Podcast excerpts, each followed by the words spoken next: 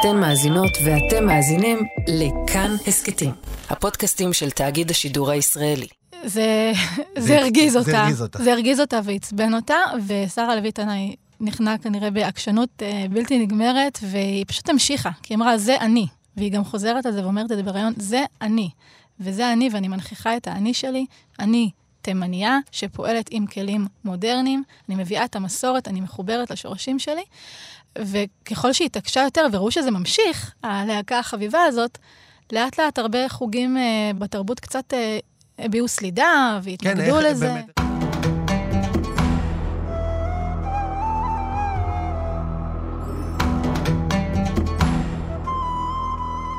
מי ששומע מוזיקה ישראלית או רוקד אה, ריקודי עם ישראלים, לא יכול שלא להבחין בהשפעה החזקה של המסורת התימנית. את שושנה דמארי ועופרה חזה כולם מכירים, אבל היו שם עוד כמה דמויות, פחות מוכרות, שפעלו למזג את המסורת התימנית עם התרבות הישראלית המודרנית. גיבורת הפרק שלנו היא אחת מהן, שרה לוי תנאי.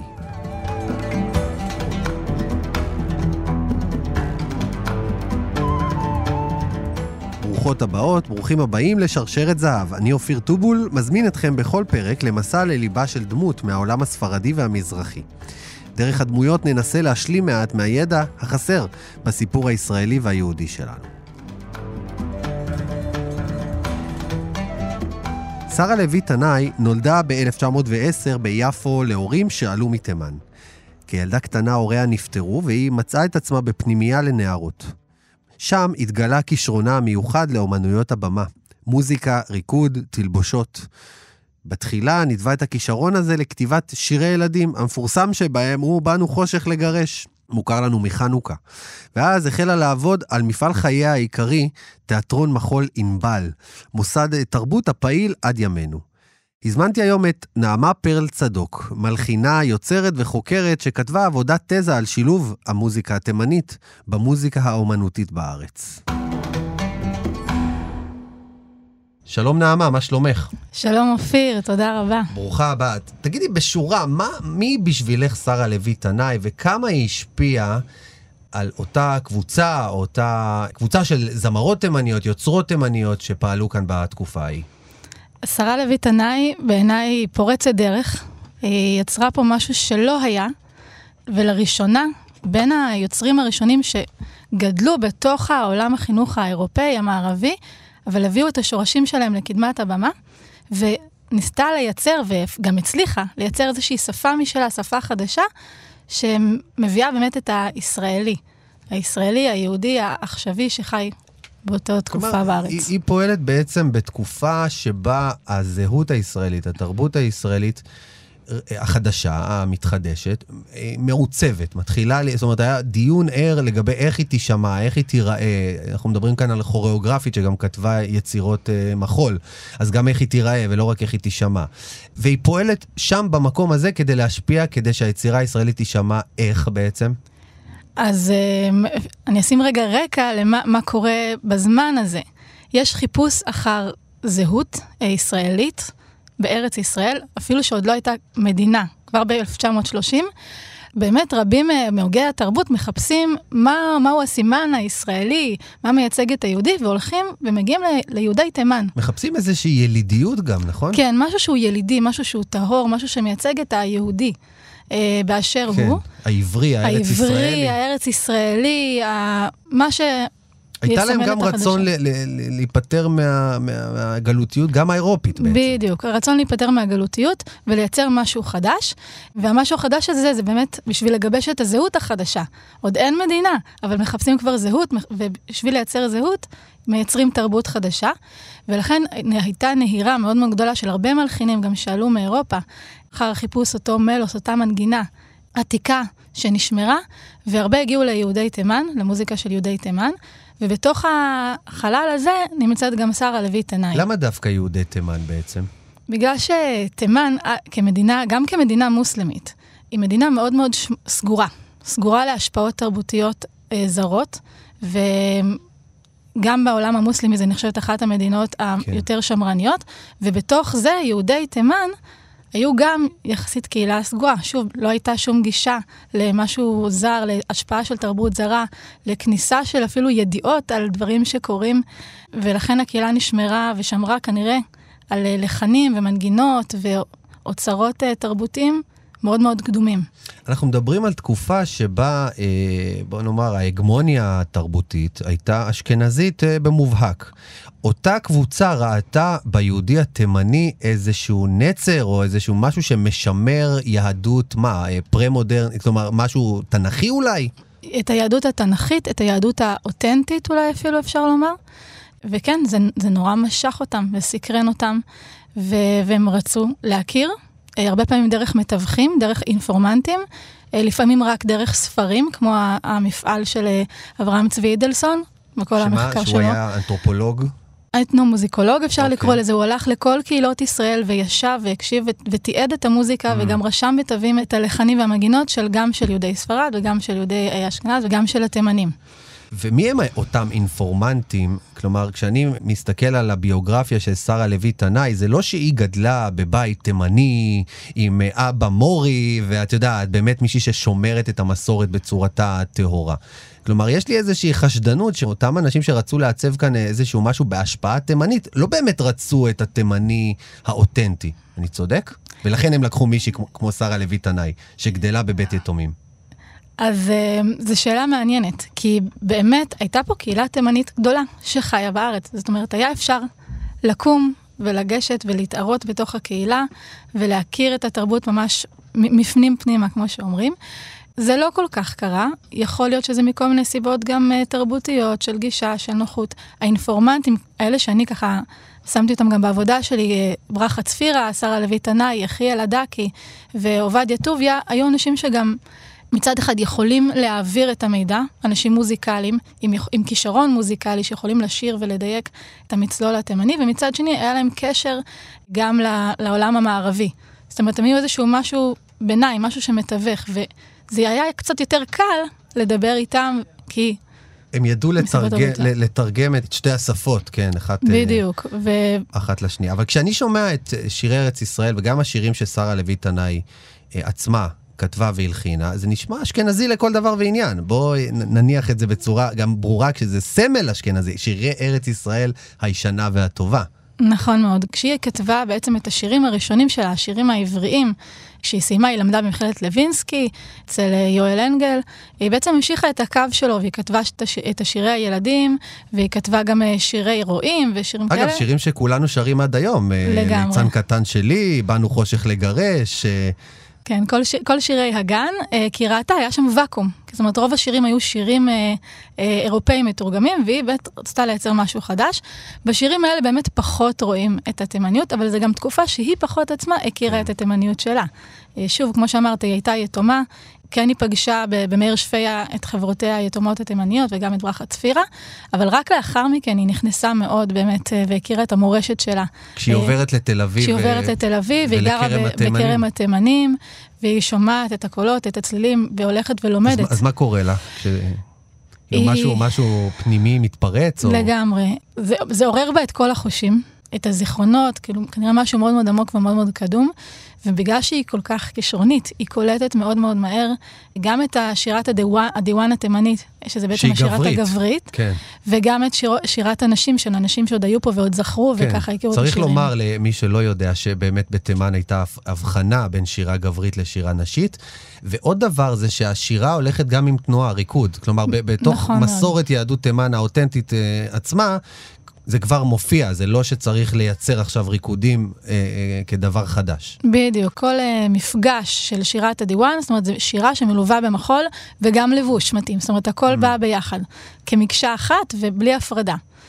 וזה באמת מעורר אצלה חושים רדומים ככה. כן, למי שחונכה לתיאטרון ומחול ואומנויות הבמה, הדבר הזה מסעיר מאוד. לגמרי, ובאמת היא נכנסת לזה, וכנראה גם חוקרת את זה ככה יותר לעומק, וקולטת mm. ולומדת. ומחליטה, אה, זאת אומרת, אחרי הכמה שנים האלה בתל אביב שהייתה גננת, היא עוברת עם בעלה, עם ישראל תנאי, שהוא היה גם, אה, שהוא עלה אה, מאירופה, הם, הם עוברים לרמת הכובש, כי הוא כבר מתחילה מלחמת העולם השנייה, והוא מצטרף לבריגדה היהודית.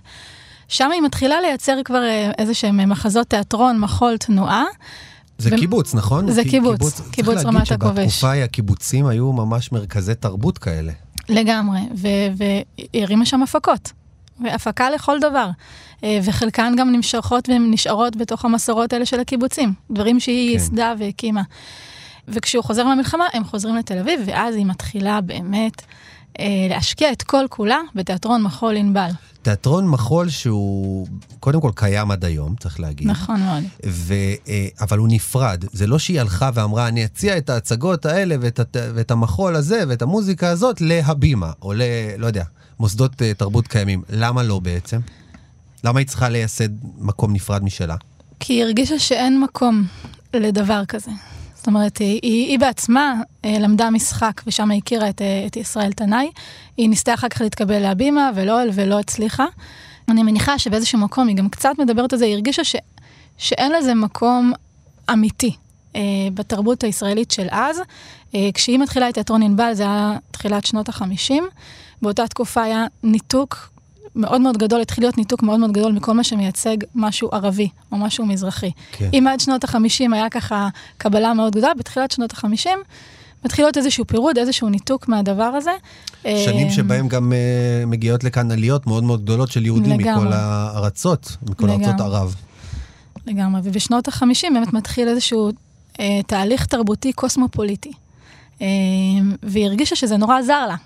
היא, אומרת, איך אפשר להיות קוסמופוליטי? זה לא, זה לא קשור, ישראל. בארץ ישראל, זה לא כן. קשור לפה, זה, זה נורא מנותק. ואז, ואז בעצם היא, היא מכניסה לתוך היצירות שלה הרבה מאוד מוטיבים תנכיים, משיר השירים, מהמסורת, משירת הדיוואן של רבי, שלמה, ש- נכון. רבי אה, שלום שבזי, אז היא מכניסה... כתגובה לזה בעצם. כתגובה לזה וכהנכחה של זה. זאת אומרת, היא אומרת, אני אומנית, דבר ראשון, היא הגדירה את עצמה כאומנית, אני אומנית ואני עוסקת בחומרים שקרובים אליי.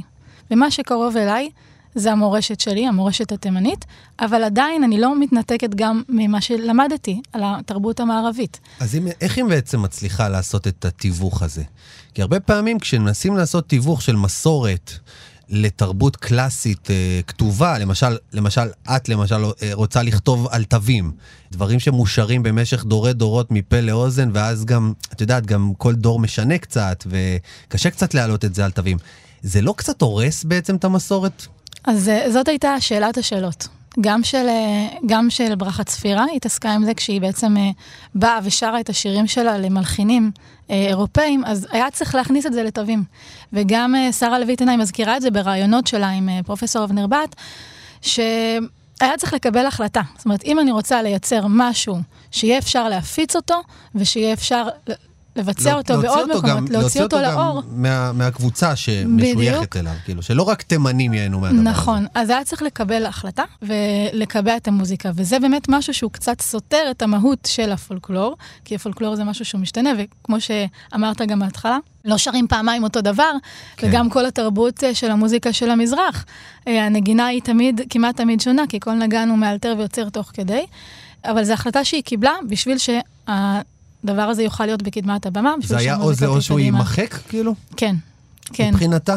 ואפשר לראות את זה, אני, אני חושבת שהיא היא צדקה. אמנם זה קשה, אמנם זו החלטה גם שקשה לקבל ונורא מקבעת, אבל אפשר לראות את זה נגיד על שירת הנשים התימניות, שזה דבר שעבר מפה לאוזן, ולא הרבה ממנו נכתב בתווים, לעומת שירת הדיוואן, שיש כבר ספרים, ספרים, שלמים. ו- ו- ושירת הנשים נעלמה, את אומרת. ושירת הנשים היא, היא, היא די קצת נכחדת. בסכנת אה, הכחדה. בסכנת הכחדה, כי גם אין מי שיעביר את זה תגידי, ומה- איזה תגובות היא קיבלה מתימנים שאמונים על שמירת המסורת הטהורה וה... אז היו כמה תגובות מעניינות, היא מספרת אה, גם את התגובות מבית, היא, היא חילקה את זה לכל מיני רמות של אה, משכילים, ככה היא קראה לזה.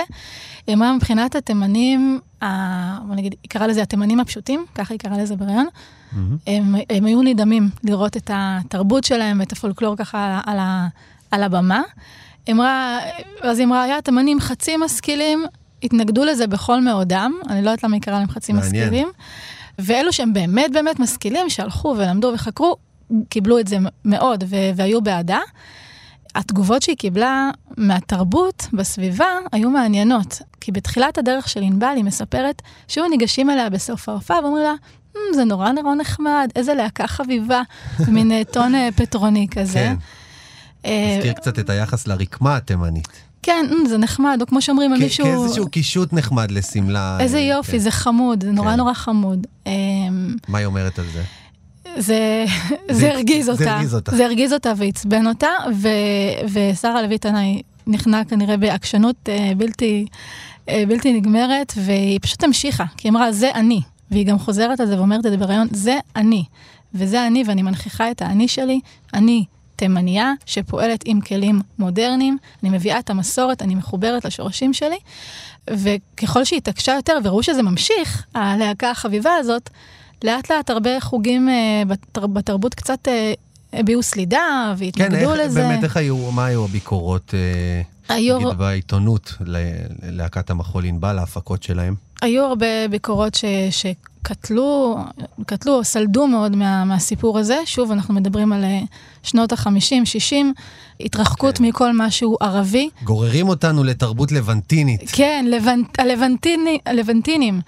אה, אוי ואבוי. פחד מלבנטיניות, כאילו הערבים ייצגו ביניהם משהו פרימיטיבי, כל מה שקשור לערבים, אז אם זה פרימיטיבי, אז זה, זה לא תרבות ראויה, וכן הלאה וכן הלאה, היא ממש מדברת על זה. אבל היו כאלה ש, שכן זיהו את היופי שיש בדבר כן, הזה? כן, מי שזיהה את זה זה אחד מ... מי שהיום זה נקרא קרן תרבות אמריקה ישראל, אה, ג'רום רובינס, שהוא ביקר בארץ, אמריקאי, והוא פשוט פתח את ליבו, וגם פתח את ליבה של הקרן שתמכה בלהקת ענבל, והוציאה אותם לסיבוב הופעות בארצות הברית. ושם הדבר הזה שהתקבל באהבה ובתמיכה מעניין. ובהשתאות. כן, אה, זה מעניין, וזה קורה להרבה יוצרים אה, ישראלים, שבארץ לפעמים לא מקבלים את כל ההכרה, ובחו"ל דווקא, כן? נעמה, אולי מילה על היצירות שלה ששואבות מהטקסטים של שיר השירים ושל המסורת. בעצם, אנחנו מדברים כן. על תקופה שבה התרבות הייתה מאוד חילונית, במיוחד התרבות התל אביבית, אנחנו מדברים על... על בכל זאת מוסד תרבות שהוא פה בתל אביב, בעיר הזאת, העיר העברית, החילונית וכולי, והיא בוחרת בכל זאת להביא טקסטים מהמקורות. אני חושבת ש, שזה גם איזשהו, עוד איזשהו סימן לזה של הפריצת דרך. אני אומרת כרגע במבט שלי גם כמישהי שמסתכלת על מוזיקה אומנותית שהייתה באותה תקופה וניגשה למוזיקה התימנית, הייתה שם איזו יראת כבוד, כי, כי זה לא משהו שהם הביאו איתו מבית. כשמלחין אירופאי בא לדבר, להתייחס כן. ולהתעסק עם מוזיקה תימנית. כשהיא יוצרת שמגיעה מהעולם הזה, היא מרשה לעצמה קצת יותר חופש. אז היא קודם כל, מבחינת המוזיקה, היא לוקחת את המוטיבים התימניים, אוספת אותם, לפעמים היא מצטטת ממש התחלה של שירים uh, תימנים, פיוטים תימנים, אבל אחר כך היא ממציאה לזה כבר המשך משלה. בתים חדשים. אה, בתים, uh... גם מבחינת, כן. אני מדברת רגע מבחינת הלחן, והדבר השני שהיא עושה, היא מרשה לעצמה גם uh, לשנות את הטקסט. היא לוקחת את המנגינה של אותו פיוט, מוסיפה לה חצי חדש, מחברת גם טקסט בעברית, הרבה פעמים חדש.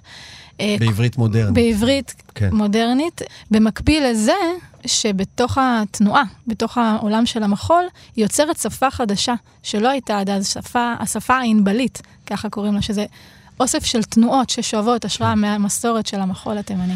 אגב, את רואה את ההשפעה של השפה הענבלית הזאת בתרבות הישראלית היום, או, או אפילו בעתיד, בדור הבא? לאן זה הולך? אני חושבת שהניחה איזה שהם אה, אבני יסוד לדברים שקורים היום. עצם זה שהדברים האלה הגיעו לקדמת הבמה והסכימו להתעסק איתם, יצרו איזשהו כר אה, פורה ל, ליוצרים של היום. אחד הדברים שהיא אומרת, ו- ואפשר לראות שזה קורה בפועל, היא אומרת שהדרך הכי טובה, או הכי נכונה לשילוב אמיתי, זה שיהיו גם מוסדות תרבות אה, מזרחיים.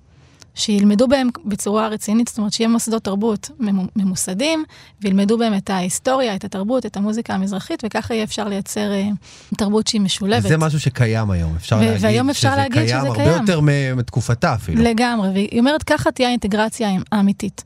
בשילוב הזה של המזרח והמערב ביחד, בלי לזלזל באף אחת מהתרבויות, ובלי אה, להגיד אני יותר טוב, אני פחות טוב, אלא בלמידה משותפת ומעמיקה של... איזה יופי, תרבויות. איזה יופי. כן. שרה לוי תנאי, דמות מופת, ואני מודה לך מאוד, אה, נעמה פרל צדוק, שהגעת אה, לדבר. תודה. תודה.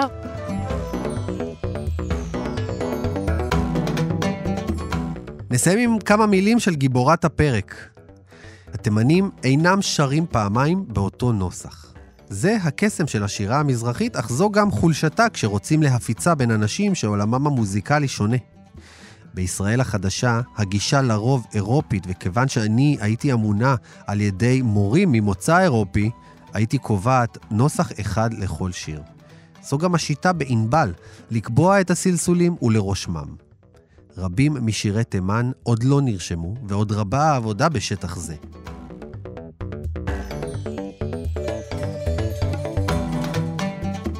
האזנתם להסכת שרשרת זהב. אורחים ערן ליטבין וניר גורלי, עריכת סאונד ומיקס, תמיר צוברי. פרקים נוספים מחכים לכם באתר ויישומון כאן, ובכל מקום שבו אתם מאזינים לפודקאסטים. אני אופיר טובול, נשתמע בפרקים הבאים.